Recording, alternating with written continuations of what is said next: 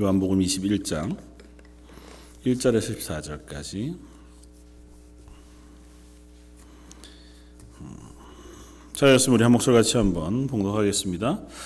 그 후에 예수께서 디베리아 호수에서 또 제자들에게 자기를 나타내셨으니 나타내신 일은 이러하니라.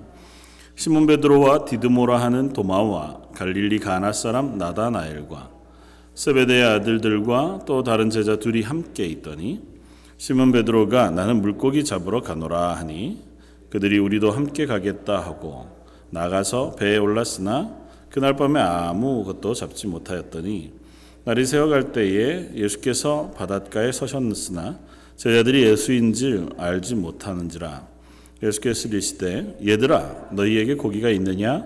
대답하되 없나이다. 이르시되 그 물을 배 오른편에 던지라. 그리하면 잡으리라 하시니 이에 던졌더니 물고기가 많아 그물을 들 수 없더라 예수께서 사랑하시는 그 제자가 베드로에게 이르되 주님이시라 하니 시몬 베드로가 벗고 있다가 주님이라 하는 말을 듣고 겉옷을 두른 후에 바다로 뛰어내리더라. 다른 제자들은 육지에서 거리가 불과 한 50칸쯤 되므로 작은 배를 타고 물고기 든 그물을 끌고 와서 육지에 올라보니 숯불이 있는데 그 위에 생선이 놓였고 떡도 있더라. 예수께서 이르시되 지금 잡은 생선을 좀 가져오라 하시니 시몬 베드로가 올라가서 그물을 육지에 끌어올리니 가득히 찬 큰 물고기가 백쉰세 마리더라. 이같이 많으나 그물이 찢어지지 아니하였더라. 예수께서 이르시되 와서 조반을 먹으라 하시니 제자들이 주님이신 줄 아는 고로 당신이 누구냐 감히 묻는 자가 없더라. 예수께서 가셔서 떡을 가져다가 그들에게 주시고 생선도 그와 같이 하시니라. 이것은 예수께서 죽은 자 가운데서 살아나신 후에 세 번째로 제자들에게 나타나신 것이라. 아멘. 어, 드디어 이제 요한복음서의 마지막 21장까지 왔습니다. 21장까지 왔고 어, 어떤 의미에서 21장은 요한복음 전체의 말씀의 부록처럼 후렴처럼 어, 붙어 있는 말씀으로 읽혀집니다. 보통은 20장 제일 마지막 지난주에 저희가 살펴보지 않았지만 30절, 31절 말씀으로 요한복음은 거의 마무리가 되어져 간다. 그렇게 이해할 수 있습니다. 요한복음 20장 30절 31절에 이렇게 씁니다. 예수께서 제자들 앞에서 이 책에 기록되지 아니한 다른 표적도 많이 행하였으나 오직 이것을 기록함은 너희로 예수께서 하나님의 아들 그리스도이심을 믿게 하려 하며 또 너희로 믿고 그 이름을 힘입어 생명을 얻게 하려 함이니라. 아, 사도 요한은 이 복음서를 쓰면서 또 특별히 복음서 중에서도 가장 마지막 쓰여진 복음서이고 신약 성경 가운데서도 거의 제일 마지막 어, 즈음에 쓰여진 성경책으로 어, 이미 이제 요한 자기의 인생을 마무리할 때쯤에 교회를 돌아보면서 또 믿지 아니하는 사람들을 어, 돌아보면서 예수 그리스도의 구주 되심에 대하여 좀 명확하게 써서 그것들을 전할 필요가 있겠다. 아마 그렇게 생각했던 것 같고 다른 복음서들이 이미 존재했습니다. 그러니까 마테마가 누가복음은 사도 요한이 요한복음서를 쓰려고 할 때 이미 교회들 가운데에 있었고 특별히 사도 바울의 서신들은 이미 교회 안에 굉장히 오랫동안 회람되어져 있었던 성경책이어서 아마 사도 요한이 요한복음을 쓸 때쯤은 신약 성경의 대부분들은 교회들이 어느 형태로든 가지고 있었을 만한 그런 시기다 생각이 되었습니다. 그럼에도 불구하고 요한은 이 말씀을 다시 한번 어, 돌이켜서 쭉써 어, 어, 전해주면서 이것을 너희에게 알게 하고 싶다, 믿게 하고 싶다. 그렇게 결론적으로 씁니다. 하나는 예수께서 하나님의 아들 그리스도이심을 너희가 믿었으면 좋겠다. 그러니까 어, 사도 요한이 요한복음서를 쭉 기록하면서 저희가 이제 꽤 오랜 시간을 살펴보았기 때문에 다 기억하실런지 모르지만 어, 사도 요한의 독특한 어법으로 예수님을 소개하고 있는 장면들이 있습니다. 그러니까 예수님이 당신 입으로 말씀하시죠. 나는 누구다 이렇게 선언하시는. 나는 포도나무다. 나는 선한 목자다. 아, 나는 생명의 아, 물이다. 또 생명의 떡이다. 이렇게 말씀하시는 그 말씀들 선언들을 아주 독특한 어법으로 구사해서 그것이 바로 하나님께서 하나님을 스스로 선언하시던 하나님의 이름을 가르치시던 그러니까 흔히 이제 뭐 익숙한 표현이시겠지만 어, 나는 여호와, 난 스스로 있는 자다, 에고 에이미 이렇게 해서 어, 그 표현이 이스라엘 사람들에게는 아 이 표현이 하나님이 당신의 이름을 선포하시는 어, 표현이구나로 익숙하게 알고 있는 표현들을 사용해서 어, 사도 요한은 예수님께서 스스로를 선언하신 그 선언들을 하나씩 하나씩 풀어서 그러니까 그 선언이 어떻게 그리스도 되심과 우리의 구주 되셨는가 그리고 그것이 어떻게 하나님으로 우리에게 오신 메시아이신가라고 하는 사실들을 자꾸 설명해 들려주기를 원했다는 거죠. 그래서 이거를 마무리하면서 묻고 있는 겁니다. 당신들은 이 요한복음을 다 읽고 난 이후에 예수 그리스도를 하나님의 아들 메시아 그리스도로 믿고 있느냐 이렇게 묻고 있다 생각이 되었습니다. 어떠십니까? 저와 여러분들은 예수 그리스도를 하나님의 아들, 우리의 구원자로 믿는 믿음 가운데 설 수 있기를 주님의 이름으로 부탁을 드립니다. 이것이 기독교의 핵심이고 우리의 믿음의 핵심인 줄 압니다. 예수가 누구신가 하는 사실을 붙잡는 것이야말로 우리가 그리스도인으로 사는 삶의 가장 첫걸음이 되기도 하고 밑바탕이 되기도 하는. 그래서 예, 주 예수를 믿는 것으로부터 출발해서 우린 그리스도인의 삶을 시작 하는 것인 줄 압니다. 덧붙여서 한 가지 더 이야기하는 것은 또 너희로 믿고 그 이름을 힘입어 생명을 얻게 하려 합니다. 그러니까 믿음으로 얻게 되어지는 것이 생명인데 그 생명을 너희가 얻었으면 좋겠다 하는 마음으로 이 글을 쓰고 있다는 것입니다. 그러니까 예수 그리스도를 주로 믿는 것, 그가 구세주이신 것과 우리의 대속주, 구원자이신 것을 믿는 것, 그분이 하나님이신 것을 믿는 것, 그것으로 통해서 우리가 얻게 되어지는 것이 생명이라는 것입니다. 영원한 생명. 뭐 사실은 어, 영생으로 우리가 계속해서 표현하지만 그것은 어, 오늘 본문에 따르면 그냥 다른 생명을 하나 더 주시는 게 아니고 죽어 있는 우리들에게 생명을 주시는 것으로 표현합니다. 그러니까 이 땅을 살고 있는 사람, 자연인은 죽음 상태에 놓여 있는 그러니까 잠정적인 죽음인 거죠. 그냥 내버려 두시면 그대로 이 땅에서 죽음을 향해 걸어가다가 육신으로 죽고 영혼으로도 죽어 영원한 죽음에 놓여지는 죽음 가운데의 삶을 살아가는 우리들을 건지셔서 우리로 하여금 생명을 허락하셔서 죽지 아니하고 하나님과 영원토록 함께 살아갈 수 있는 생명을 허락해 주셨다. 예수 그리스도를 주로 믿음으로 그 생명을 우리에게 주기를 원하는 마음으로 사도 요한이 말씀을 쓰고 있다는 거죠. 우리에게 질문하는 겁니다. 너희가 이 말씀을 읽었다면, 이 말씀을 들었다면, 너희 속에 예수 그리스도를 주로 고백하는 믿음이 있었으면 좋겠다. 그리고 그 믿음으로 인하여 너희에게 주어진 생명이 너희 가운데 있기를 바란다. 사도 바울의 권면이고 또 저와 여러분들에게 이 말씀이 주는 은혜이자 복인 줄 믿습니다.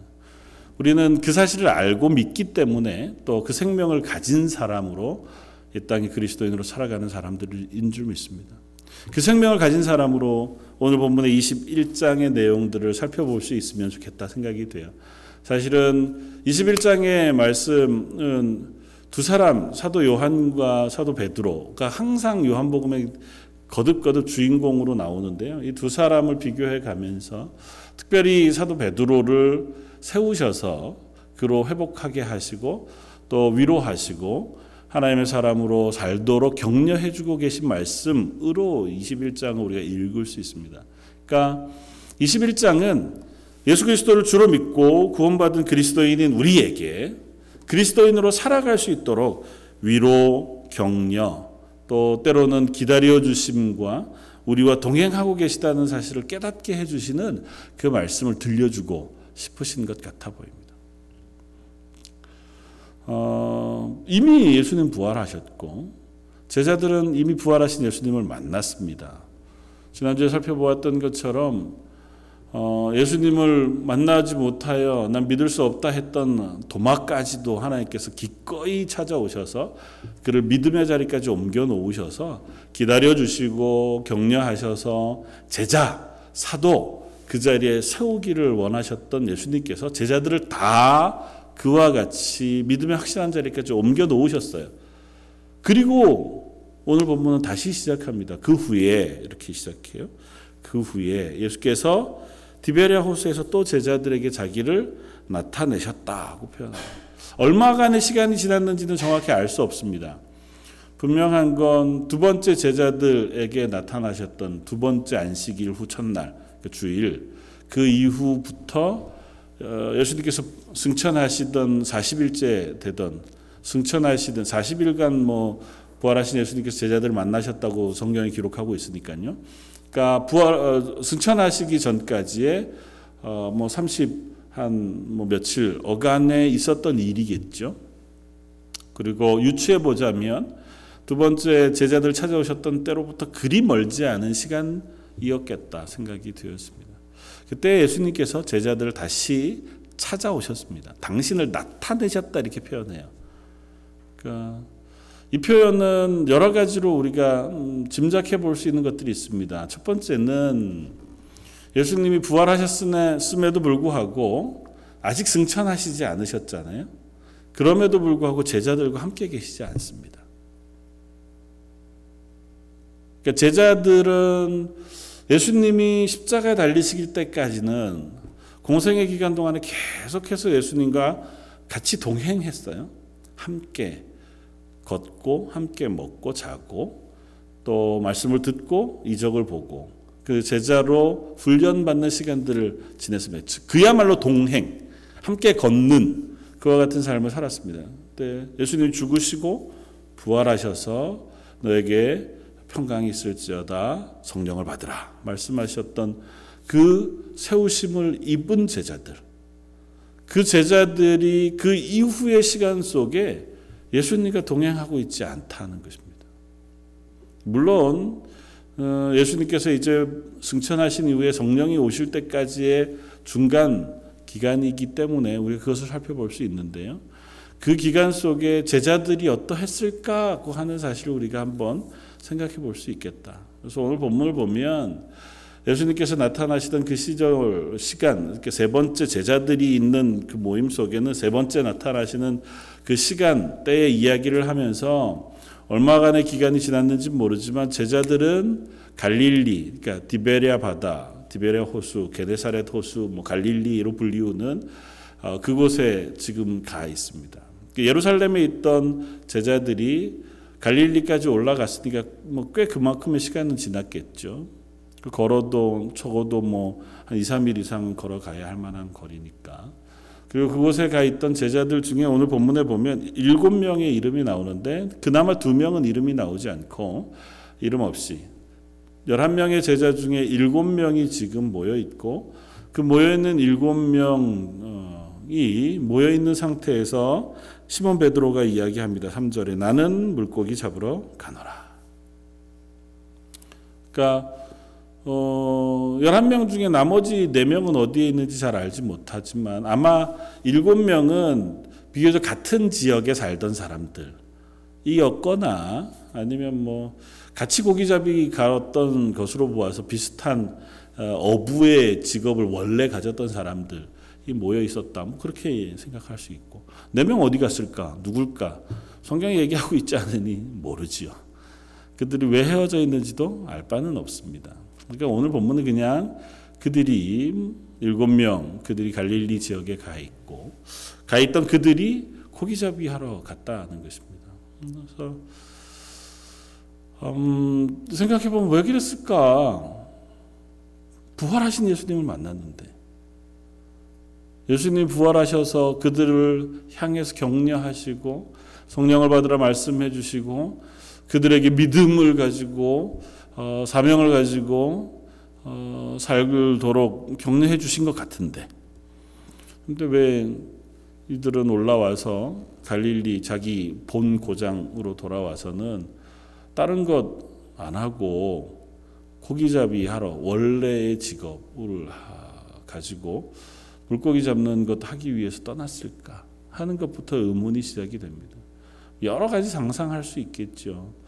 어, 신학자 중에 유명한 모레이라고 하는 조직 신학자는 이 본문을 이야기하면서 어, 물고기 그러니까 낚시하러 갔다가 이렇게 심한 욕을 먹은 어, 역사상 유례 없는 사람들이란 표현을 썼어요. 그러니까 이 베드로가 나는 이제 낚시하러 가야겠다, 고기 잡으러 가야겠다. 그리고 일곱 명이 다 우리도 같이 가자. 그리고 고기 잡으러 간 걸 보통은 그렇게 많이들 판단했던 거죠. 야 믿음 없다. 응? 부활하신 예수님을 만났는데도 어떻게 다시 낚시하러 갈 수 있나? 고기 잡으러 갈 수 있나? 자기 호구지책을 하기 위해서 아니면 제자 다 포기하고 예수님 뒤를 따르는 사람 낳는 어부 이거 아니고 그냥 자기 원래 길로 실망해서 돌아가 그가 그 자리에서 그걸 할 수 있나? 그렇게 많이 표현했다는 거죠. 근데 어, 생각해 보면 성경은 그런 어, 표현을 전혀 우리들에게 들려주지 않습니다. 사도 요한도 그런 의도로 이야기를 쓰고 있지는 않은 것 같아요. 그러니까 제자들이 낚시하러 아, 고기잡이 하러 간 것에 대해서는 별 의미를 두지 않습니다. 그러면서 이렇게 이해해 보는 것이 더 합당하다는 생각이 듭니다. 음, 제자들이 예수님과 같이 다녔습니다. 다닐 때에는 예수님으로 인해서 먹었고 예수님으로 인하여 살았습니다. 모든 것이 예수님에게 매달려 있었던 상황이었어요. 예수님 가시면 갔고 서면 섰고 들르시면 그 집에 같이 유했고 예수님이 대접을 받으시면 같이 먹었고 예수님 굶으시면 자기들도 굶었고 예수님이 들판에 계시면 자기들도 들판에 있었고 그랬잖아요. 그런데 그 예수님 사라진 거예요. 죽으시고 끝난 것도 아니지만 부활하신 예수님이 그들과 함께 있지 않습니다. 분명히 부활하신 예수님을 만났어요. 기쁨 가운데 있었고 담대해졌습니다. 그런데 그 예수님이 어디에 계신지 모르지만 지금 제자들과 함께 있지 않아요. 물론 마리아에게 말씀하시고 또 제자들에게 말씀하셔서 내가 갈릴리로 가서 너희를 만날 것이다 말씀하셨으니 이들이 갈릴리로 왔습니다. 갈릴리로 가면 예수님을 만날 수 있겠지. 그렇긴 한데 제자들이 예수님을 찾을 방법이 없어요. 그러니까 오늘 요한복음 21장에 처음 표현하고 있는 예수님이 제자들에게 자기를 나타내신 일에 대하여 쓰고 있다고 표현하는 것은 제자들이 예수님을 찾아갈 수가 없어요. 변화는 그것입니다. 예수님이 어디 계신지 모르고 예수님과 동행하는 방법을 아직은 몰라요. 부활하신 예수님을 만나기는 했고 부활하신 예수님을 믿음으로 붙잡기는 하지만 내가 어떻게 해야 할는지 갈 바를 알지 못하는 상태에 있는 것이 지금 제자들의 상태이겠다 생각이 됩니다. 음, 그래도 제자들은 뭔가는 해야 하잖아요. 조금 더 심하게 얘기하면 부활하신 예수님을 만나기는 했어도 먹고는 살아야 밥은 먹어야 살죠. 3년여 넘게 자기 밥벌이를 하지 않았습니다. 물고기 잡는 것도 안 했고 자기 가지고 있던 배의 그물도 다 벌어 버려두고 예수님을 쫓았던 사람들이니까 다시 왔다고 손쳐도 어, 그들이 그냥 멍하니 어, 무엇인가 할 수 없는 상태에 가만 앉아 있기는 좀 어려운 상태였겠다. 그래서 최소한의 일을 해야겠다고 생각하고 아마 고기잡이라도 해야겠다. 그렇게 얘기했을 가능성이 더 많겠다. 그러니까 베드로는 그냥 최소한 어, 물론 여러 가지 복잡한 감정이 있었겠죠. 예수님을 부활하신 예수님을 만나긴 했으나 마음속에 여전한 죄책감도 없지 않아 있을 것이고 제자로서 계속 살 수 있을 것인가? 예수님 말씀하신 그 말씀들을 명확히 아직도 잘 모르겠는데 그 부르심 부르심을 예전처럼 따라갈 수 있을까? 예수님이 옆에 계실 때처럼 막 담대하게 이 나라를 뒤집어 엎어서 하나님의 나라 만들겠다. 그런 마음을 가지고 이 일을 할 수 있을까? 생각해 보면 그렇게 안 될 것 같아 보여요. 예수님은 안 계시고 어디 계신지 잘 모르겠고 예수님 만나겠다 그래서 갈릴리는 왔는데 예수님은 보이지 않고 어떻게 만날 방법도 모르겠고 예전과 같지 않은 물론 부활하신 예수님을 인한 기쁨과 감격이 있지만 또 다른 한편으로의 어, 조급함, 또 두려움 그런 것들이 남아 있겠죠. 고기잡이 하러 간 제자들을 예수님이 찾아오셨습니다. 그리고 이 장면은 누가복음 5장에 기록되어져 있는 것처럼 예수님께서 베드로와 야고보 요한을 처음 부르실 때의 장면과 똑같이 닮아 있습니다. 일부러 사도 요한은 그 일을 되새기면서 오늘 본문의 이야기를 쓰고 있는 것 같아 보이기도 합니다. 밤새도록 고기를 잡았지만 한 마리도 고기를 낚지 못하고 있던 그 차에 이제 동이터 없고 동이터 오는 그 시점쯤에 어순풀에 호숫가에 예수님이 쓰셨습니다.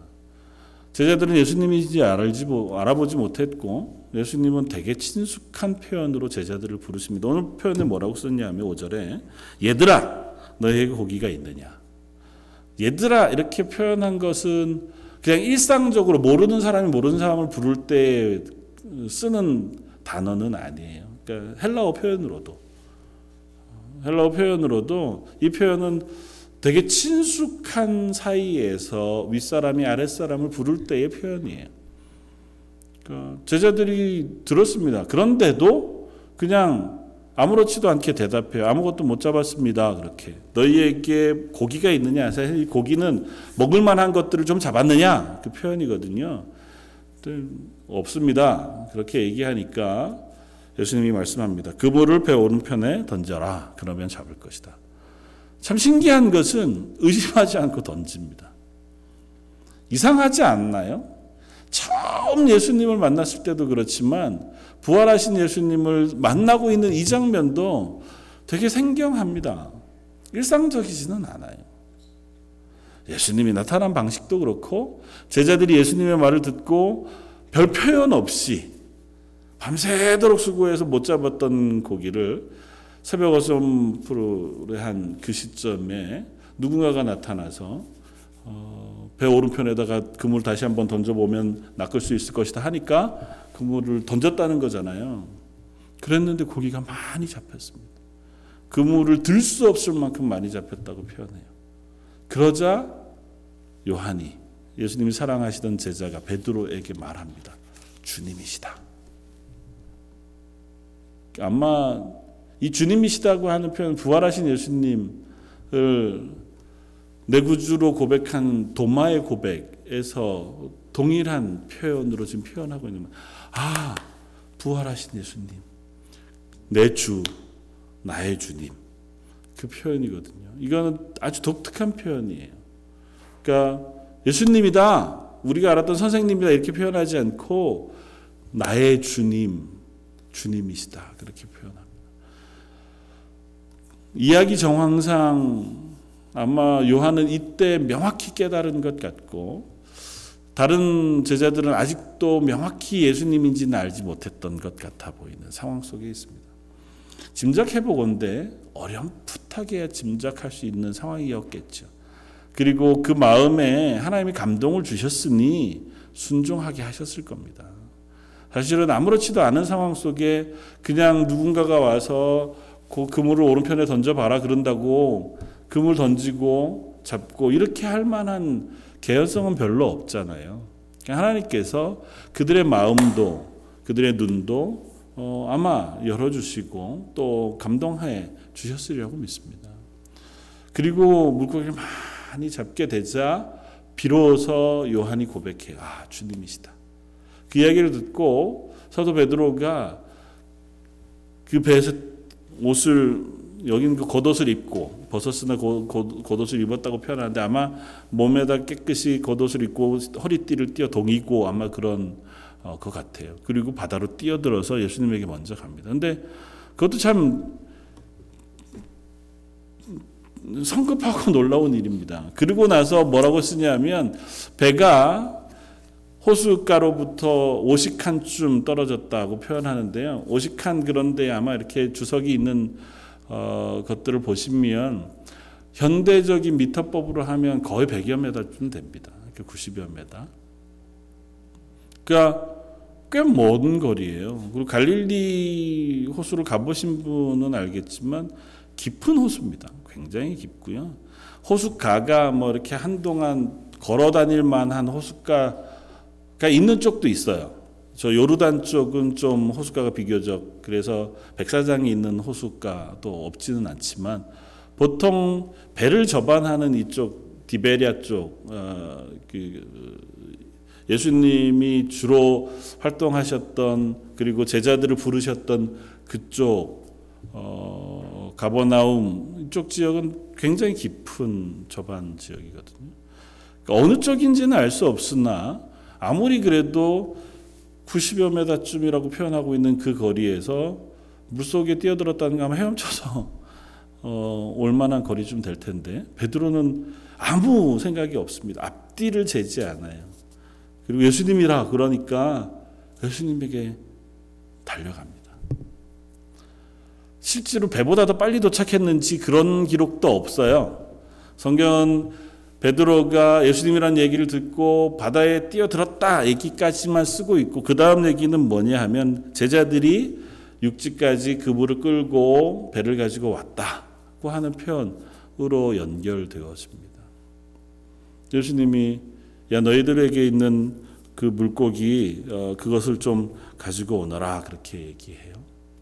그러니까 베드로가 가서 그물을 끌어올려 보니 물고기가 153마리 잡혔고 그 중에 생선 몇 마리를 가지고 와서 예수님 미리 펴놓으신 숯불 위에 떡과 생선 그 위에 같이 고기를 올려놓고 아침 조반을 먹는 이야기로 오늘 이야기가 진행이 됩니다. 제자들은 예수님을 만났으나 베드로도 예수님에게 오기는 왔으나 아무 얘기하지 않습니다. 오늘 보면 그렇게까지 기록해요. 어, 주님이신 줄 아는 고로 당신이 누구, 누구시냐고 묻는 자가 없었다. 이제는 모든 제자들이 압니다. 예수님이신 줄 알아요. 근데 굳이 이렇게 표현하고 있는 것은 예수님의 부활하신 몸이 영광스러운 몸으로 변하셨기 때문에 익숙하게 보기만 하면 아 예수님이구나 이렇게 알아볼 만한 정도의 예수님은 아니셨다고 생각이 돼요. 변화산에서 변화하셨던 예수님을 못 알아보았던 것처럼 부활하신 예수님도 제자들에게 오셨을 때에 또 지금 현재의 모습 속에 제자들이 익숙히 인식할 만한 일반적인 육체와는 조금 다른 무슨 구석이 있었지 않았을까? 그렇게 짐작해 볼 수 있습니다. 그러니까 어, 분명히 육체로 부활하셨어요. 분명히 육신을 입은 그래서 만질 수 있고 먹을 수 있고 그럴 수 있는 육신으로 부활하셨으나 그러나 이전의 육신과는 분명히 다른 영광스러운 육신으로 부활하였습니다. 그래서 제자들에게 오셨고 제자들은 그 예수님을 이제서 완전히 알았고 알아본 이후로는 아무 말 하지 않고 예수님이 말씀하시는 대로 조반을 같이 나누어 먹습니다. 그리고 이야기는 끝이 납니다. 이것이 바로 예수님 부활하신 후 세 번째 제자들에게 나타나신 일이다. 요한은 그렇게 기록합니다. 그리고 나서 이제 오늘 우리가 읽지 않았지만 우리 이제 다음 주에 살펴보겠지만 15절 이하에 보면 예수님이 베드로를 향해서 세 번의 질문을 하시고 세 번의 대답을 얻으시는 그렇게 베드로를 세워 가시는 이야기들을 뒤에 다시 쓰고 있는 것을 봅니다. 예수님께서 이 이야기를 굳이 제자들에게 찾아오셨고 이 이야기를 우리에게 들려주고 있는 이야기 그것이 무엇일까 한번 생각해 봅니다. 분명히 이것은 예수님이 우리에게 주시는 위로와 격려의 말씀이라고 하는 생각을 하게 돼요. 왜냐하면 제자들의 현재의 상태를 생각해 보았을 때에 제자들은 갈 바를 알지 못하는 상태였겠다 짐작해 볼 수 있지 않겠습니까? 제자들이 뭘 해야 할지 아직 잘 모릅니다. 예수님이 십자가에 달리실 때까지 충분히 배웠음에도 불구하고 아직은 그들이 완전하게 하나님의 나라의 일이 무엇이고 어떻게 자기가 앞으로의 소명 앞에 살아가야 하는지를 깨닫지 못해요. 성령이 그들에게 임하셔서 비로소 그들이 하나님의 일을 감당할 만한 사도로서 세워짐을 받습니다. 그러니까 아직은 어, 그 중간쯤에 놓여져 있는 거죠. 기쁨과 불안, 두려움과 감사가 공존하고 있는 상태인 제자들. 그리고 뭐를 해야 할지 알지 못하는 상태. 어떻게 해야 하지? 어떻게 하면 예수님을 만날 수 있지? 어떤 게 예수님과 동행하는 걸까? 예수님이 우리에게 성령을 받으라 말씀하시는데 그건 또 도대체 뭘까? 그리고 그 전에 말씀하셨던 그 숱한 가르침 속에 하나님의 나라 사람으로 하나님의 백성으로 예수님의 뒤를 따르는 제자로 나는 어떻게 살 것인가? 뭐 숱한 질문들과 고민들이 있지 않았겠습니까? 그런 제자들을 예수님 놓아두지 않고 찾아오셔서 계속해서 위로하시고 격려해주고 계신 것을 볼 수 있습니다. 기다려주고 계신 거죠. 단번에 예수님 부활하시고 나서 바로 승천하시고 바로 성령을 부으셨어도 아마 제자들이 충분히 그 성령을 통해서 예수님의 말씀을 깨닫고 또 사도로서의 삶을 살았으리라고 믿습니다. 그러나 예수님은 그들에게 증인이 되기를 원하셔서 부활하신 예수님 그 예수님을 직접 만나고 눈으로 확인하고 그 부활하신 예수님으로부터 들어 이 땅 가운데서 제자로 사는 삶을 계속해서 배워가기를 원하셨어요. 그러니까 또 찾아오시는 이유는 이렇게 찾아오셔서 아 정말 예수님 부활하셨구나. 그리고 부활하신 예수님은 역시 하나님이시구나. 그 사실을 확인하고 깨닫는 시간들을 주고 계신 겁니다. 그리고 아직까지 불확실하고 두려워하는 제자들을 기다려주고 계신 것이기도 해요.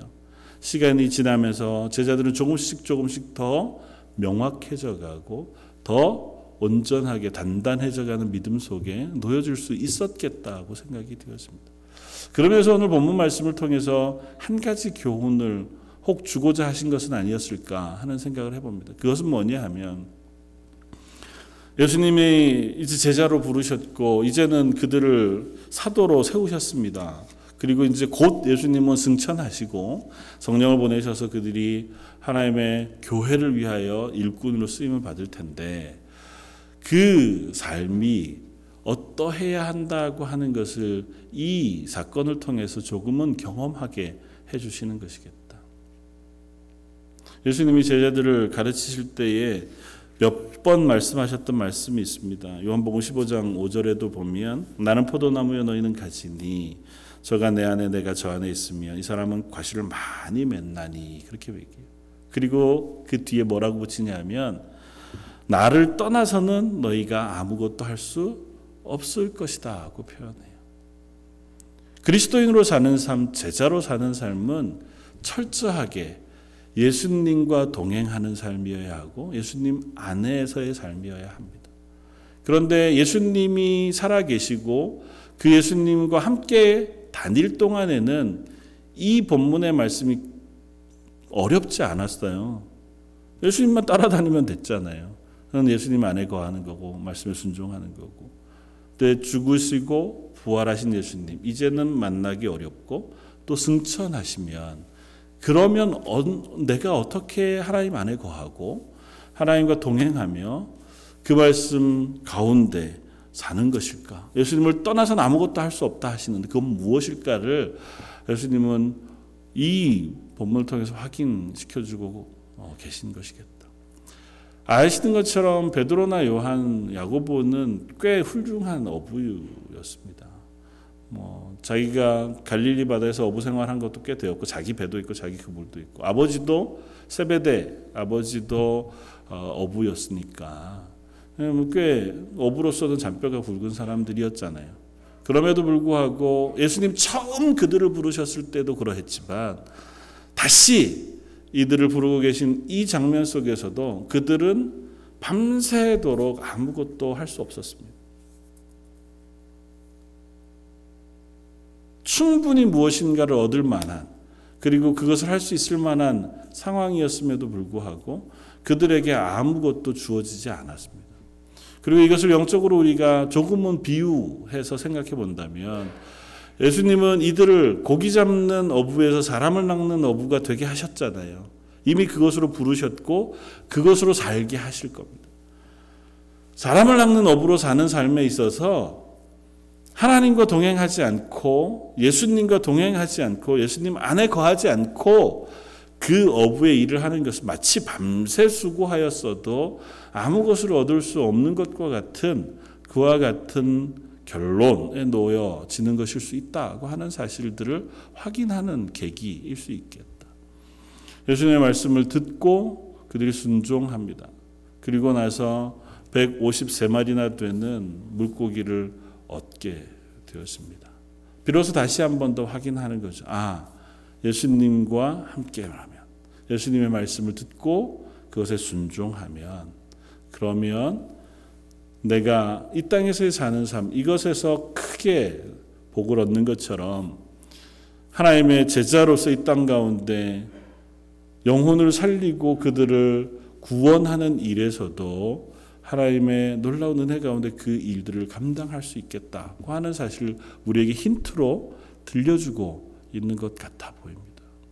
그래서 21장의 이야기를 사도 요한이 뒤 덧붙여 써주고 있는 것은 오고 오는 교회들에게 우리 그 이야기를 들려주고 있는 거죠. 너희도 그리스도인으로 하나님의 교회로 제자로 이 땅을 살아가고자 한다고 하면 분명히 예수 그리스도 그와 동행하는 삶을 살아야 하는 것이고 예수님과 동행한다는 것은 다른 것이 아니라 하나님 말씀에 순종하는 삶이 바로 그와 같은 것이다.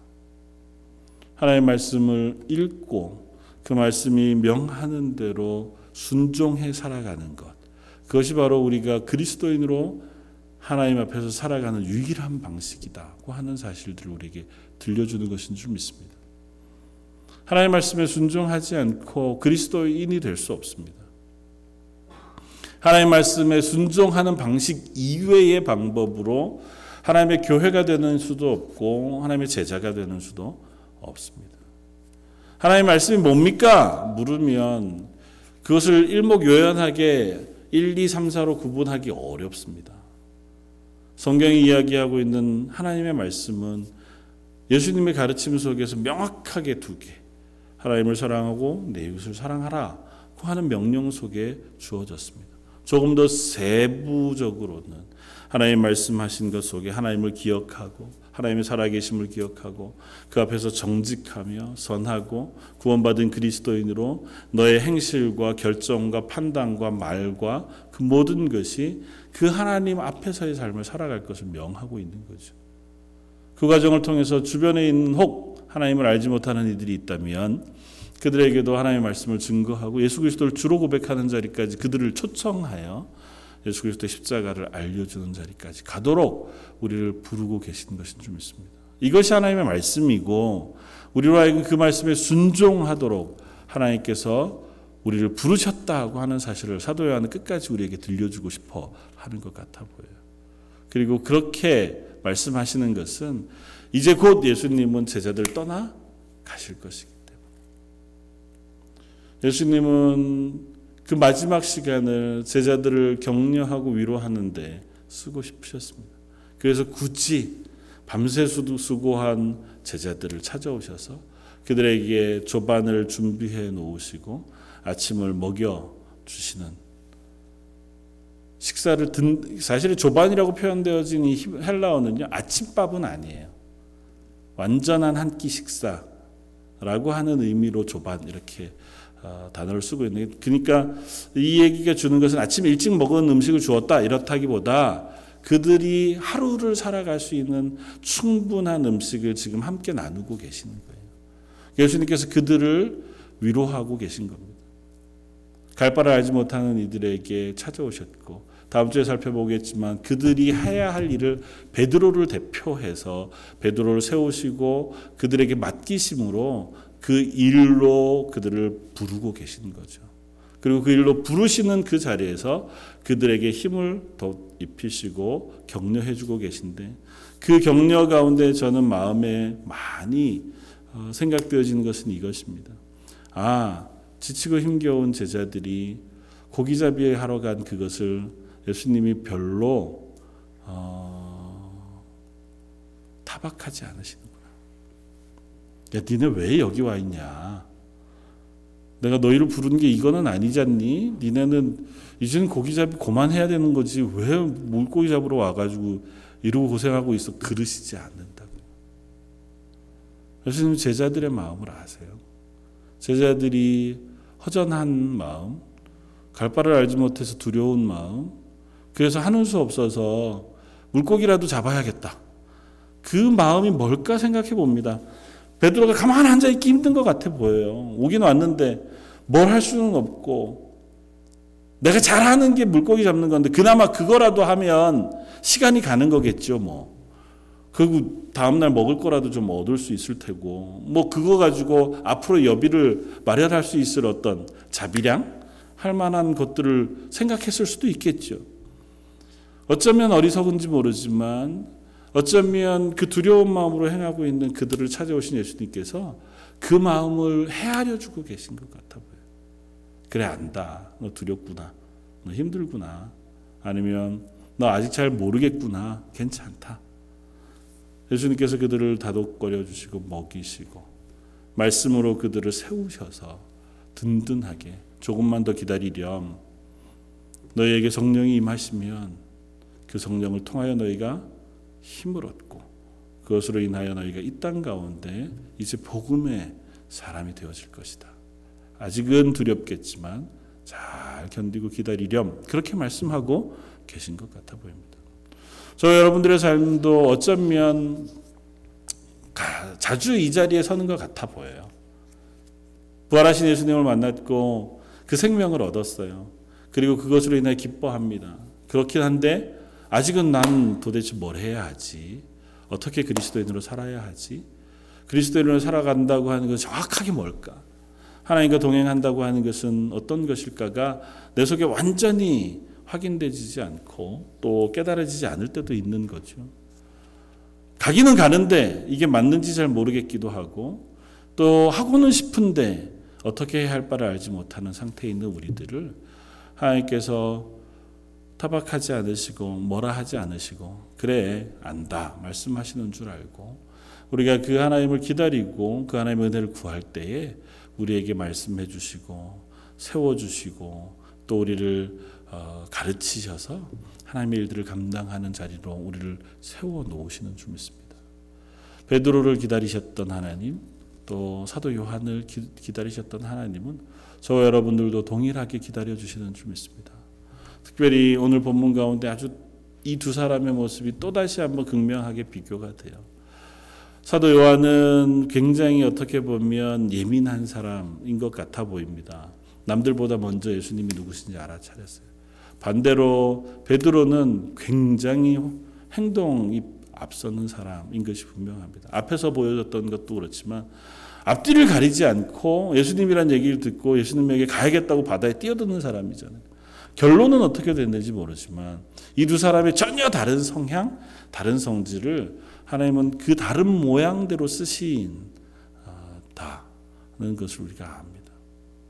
베드로는 그 성향, 그 성격, 그리고 그 열심 그대로를 쓰셔서 하나님의 교회 일꾼으로 쓰셨고 사도 요한은 요한의 그 성향과 그 예민함을 쓰셔서 그로 하여금 사도로 긴 시간 홀로 순교하지 않고 긴 시간을 교회를 섬기면서 하나님의 말씀을 전하면서 서 갈 수 있도록 하나님 세우고 계시는 것을 봅니다.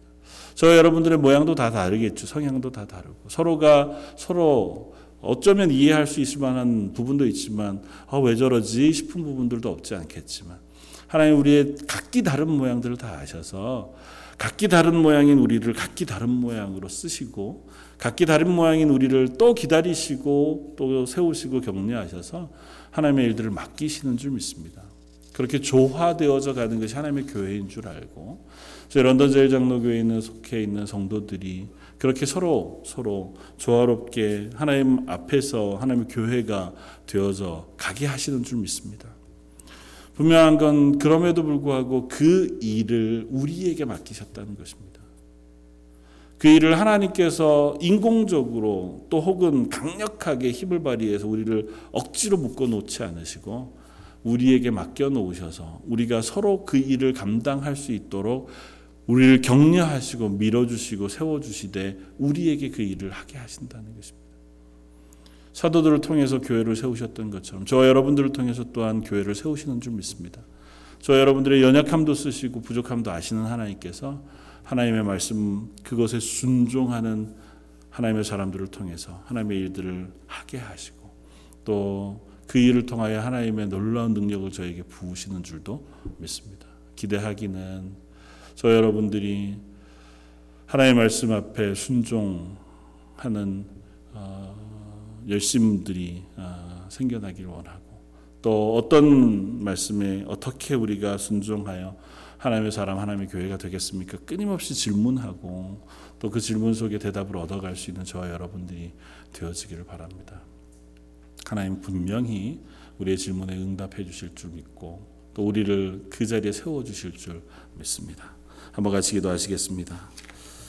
감사와 찬양을 받으시기 합당하신 주님, 베드로와 요한을 찾아오시고 제자들을 찾아오셔서 그들을 기다리시며 그들을 다시 격려하시고 그들에게 조반을 차려 먹게 하시며 그들을 사도로 하나님의 교회의 기둥으로 세워 가시는 것을 봅니다. 저희도 어쩌면 아직도 갈 바를 알지 못하고 우리의 열심과 생각과 다른 형편들 때문에 좌우로 이리저리 움직여가는 사람들인지 모르겠습니다. 그러나 하나님 저희를 하나님의 사람으로 부르시고 하나님의 교회로 부르셨으니 기필코 저희를 하나님의 교회의 일꾼으로 세워 주실 줄 믿습니다. 저희를 세우신 그 하나님의 부르심을 기억하고 저희가 하루하루 하나님 말씀에 순종하려 애쓰게 하시고 하나님 말씀에 순종하다가 하나님의 은혜를 경험하고 또 하나님의 부르심을 발견하고 또 하나님의 능력을 체험하며 하나님의 복을 경험하는 하나님의 사람들 되게 하여 주옵소서. 특별히 수요 예배 나온 하나님의 귀한 사람들 이들을 통하여 저희 런던 제일장로 교회가 든든히 세워지게 하시고 이들의 기도를 통해서 함께 하나님의 교회로 세워져가는 은혜가 있게 하여 주옵소서. 오늘 말씀 예수님 이름으로 기도드립니다. 아멘.